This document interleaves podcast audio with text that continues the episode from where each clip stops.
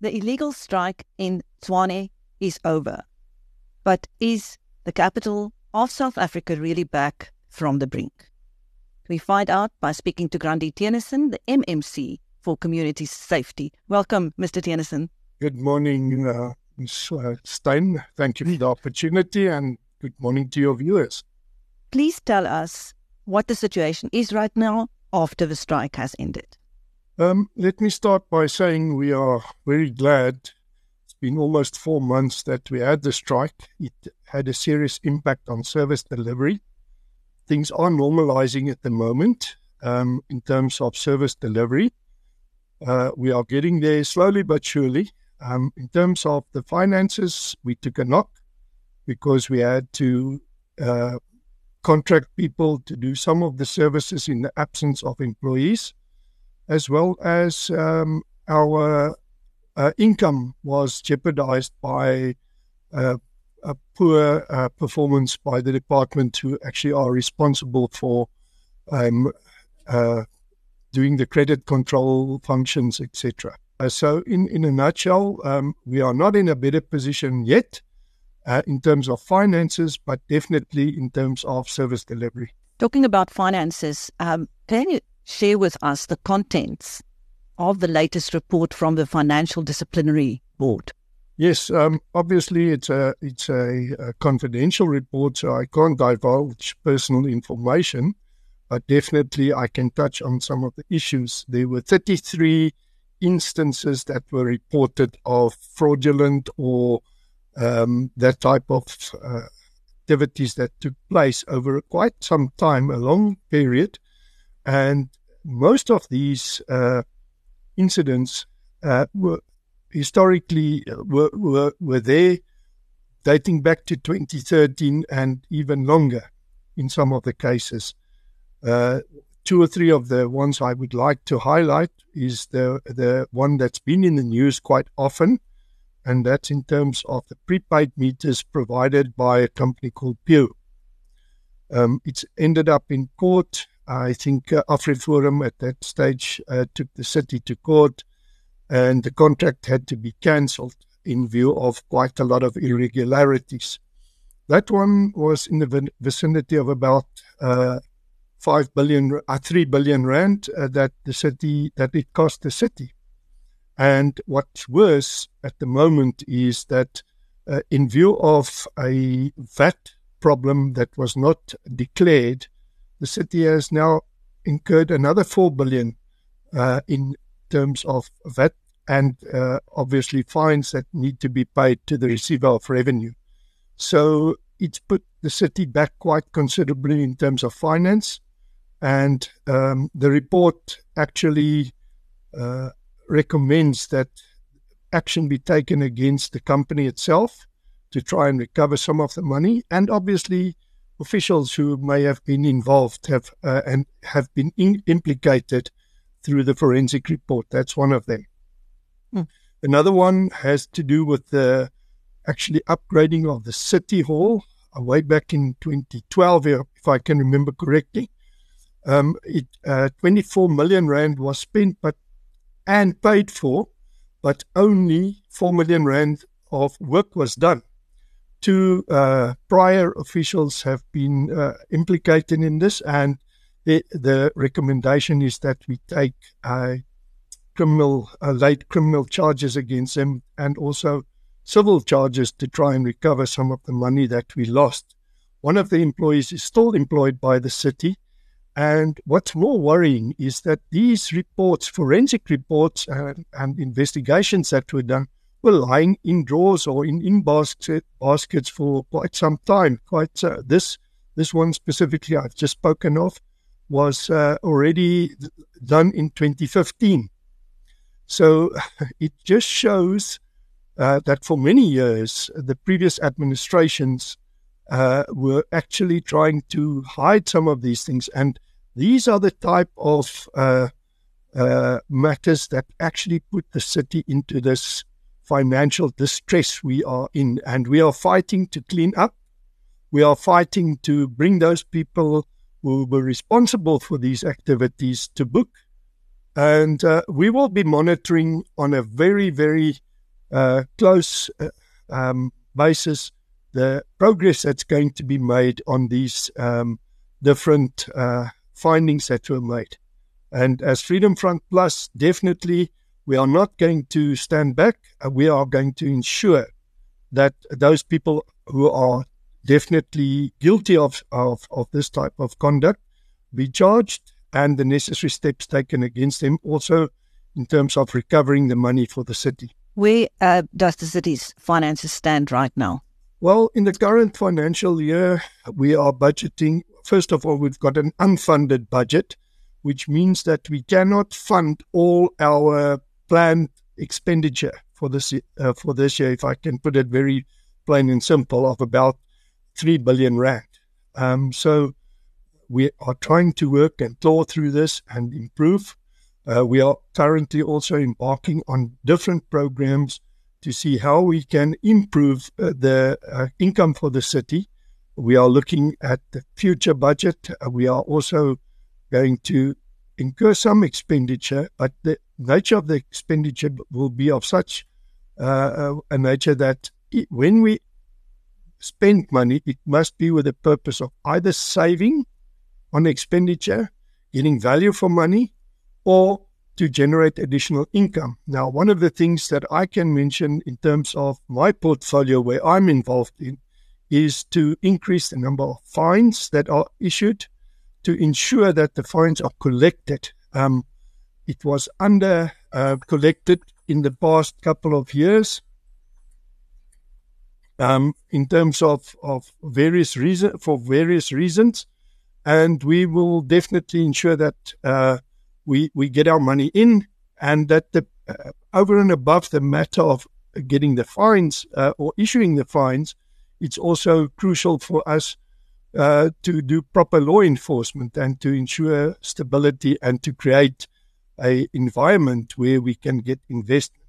Now, that's the other thing that's been lacking for quite some time. Uh, investors were becoming despondent to invest in the city um, because of crime, because of uh, maladministration, because of just a lack of good leadership in the city. And that's one of the things that we are addressing already.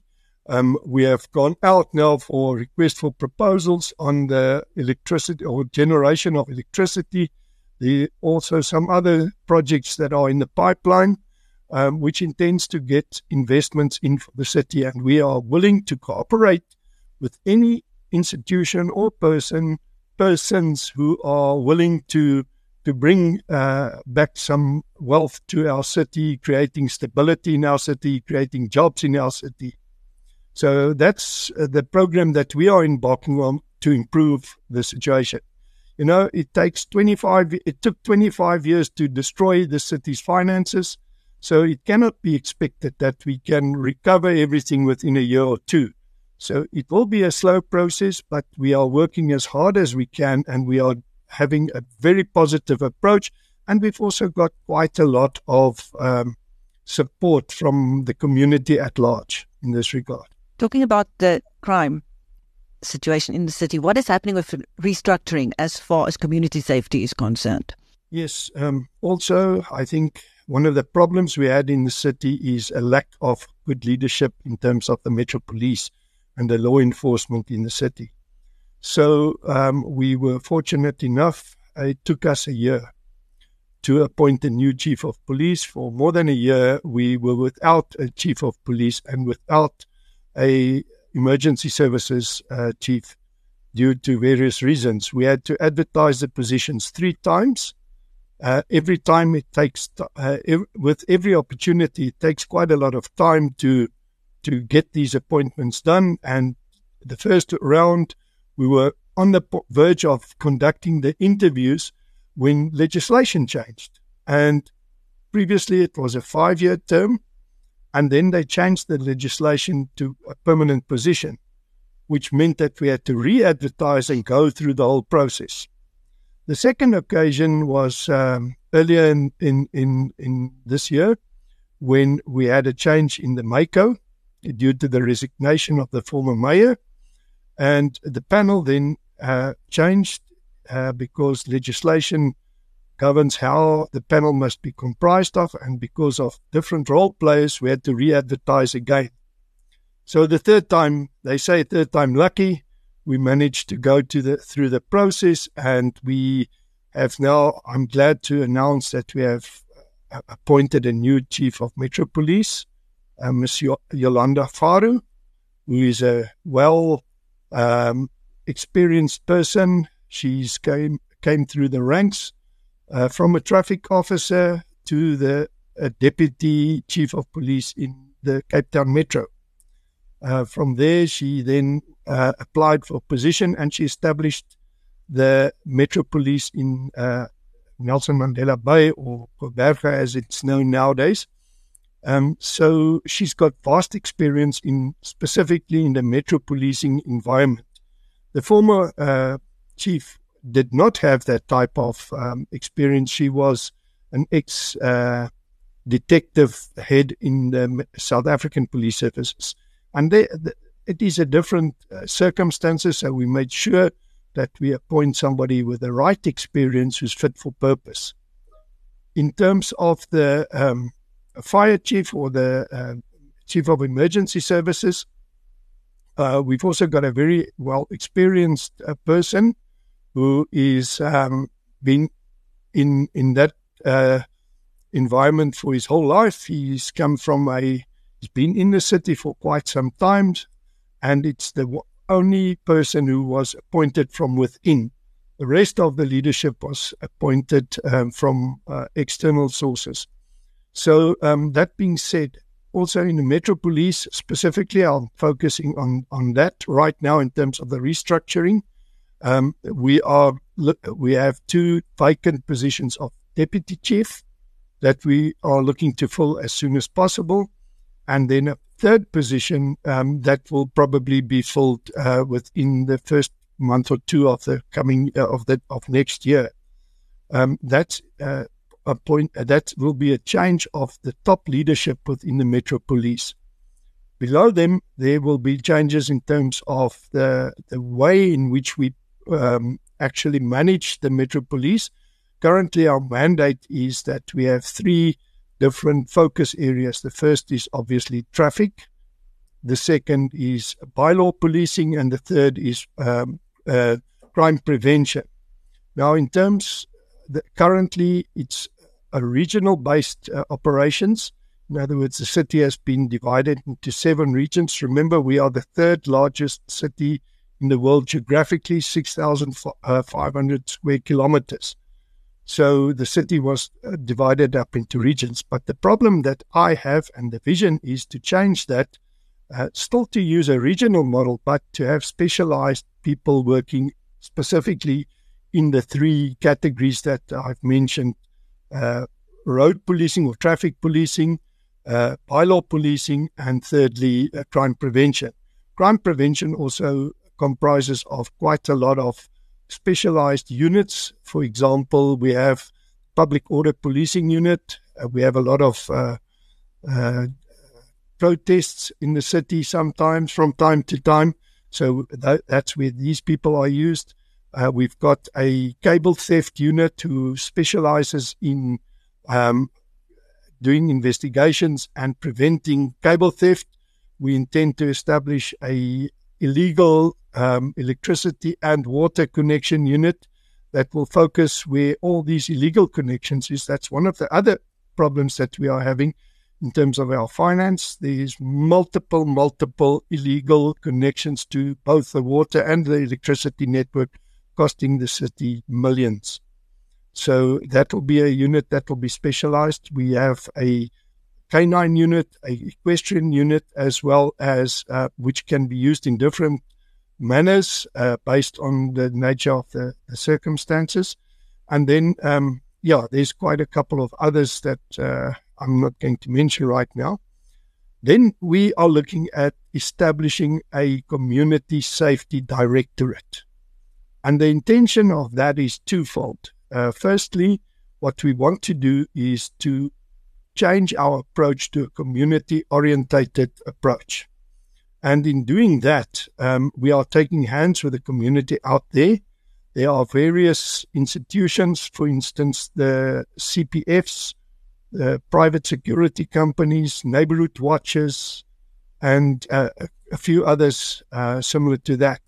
Now, what the directorate will do is to actually coordinate and to assist in bringing all these other resources together so that um, we we have strong. You know, I want to take a leaf from the Springboks. Uh, together we are stronger, and and that would be one of the approaches um, to to combat crime in the city. The community out there are the ears and the eyes. Um, the security uh, companies and the Metro Police will be the enforcement arm of this uh, of this approach. In doing so, what we have done is we have a uh, um, we we have the IMSD or the CIDs as it's commonly known, City Improvement Districts.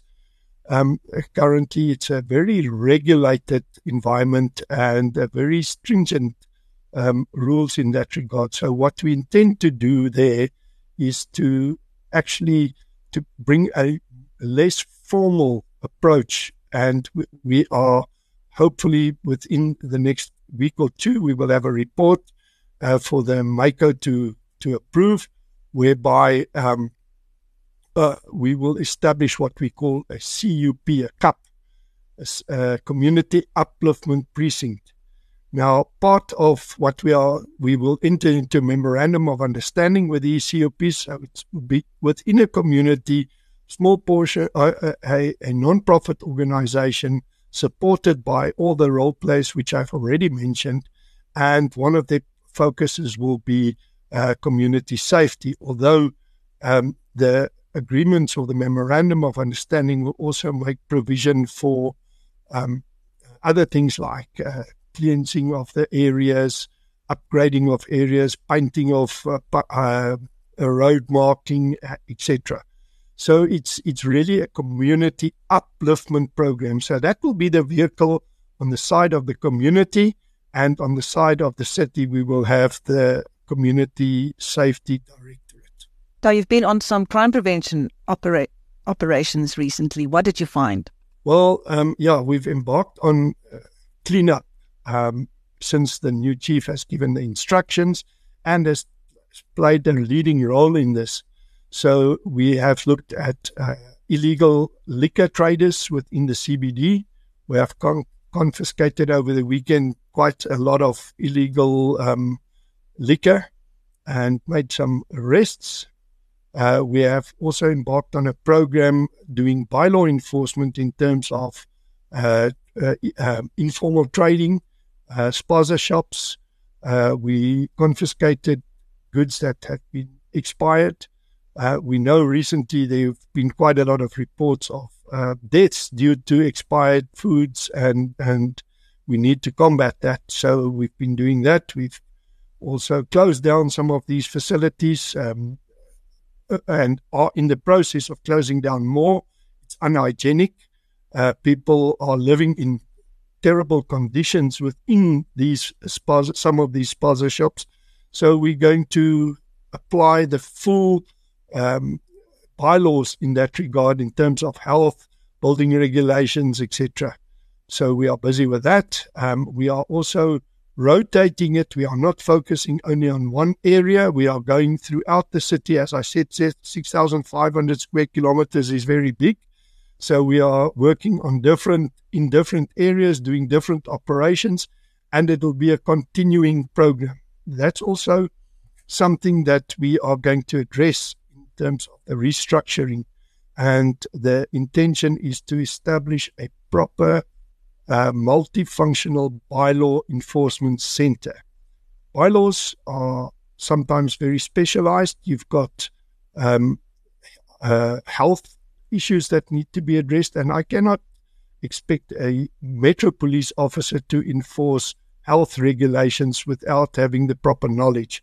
So we need experts from health department, environmental department, building regulations, and uh, that type of stuff. So so that's how we are going to combat and change things in making it a safe city, a better place for all the residents of uh, to live in and for investors to come and invest in our city so that we can change uh, from the current situation, move forward, and have a nice place to stay where you can take your children to school, where you can let them play uh, without having fear.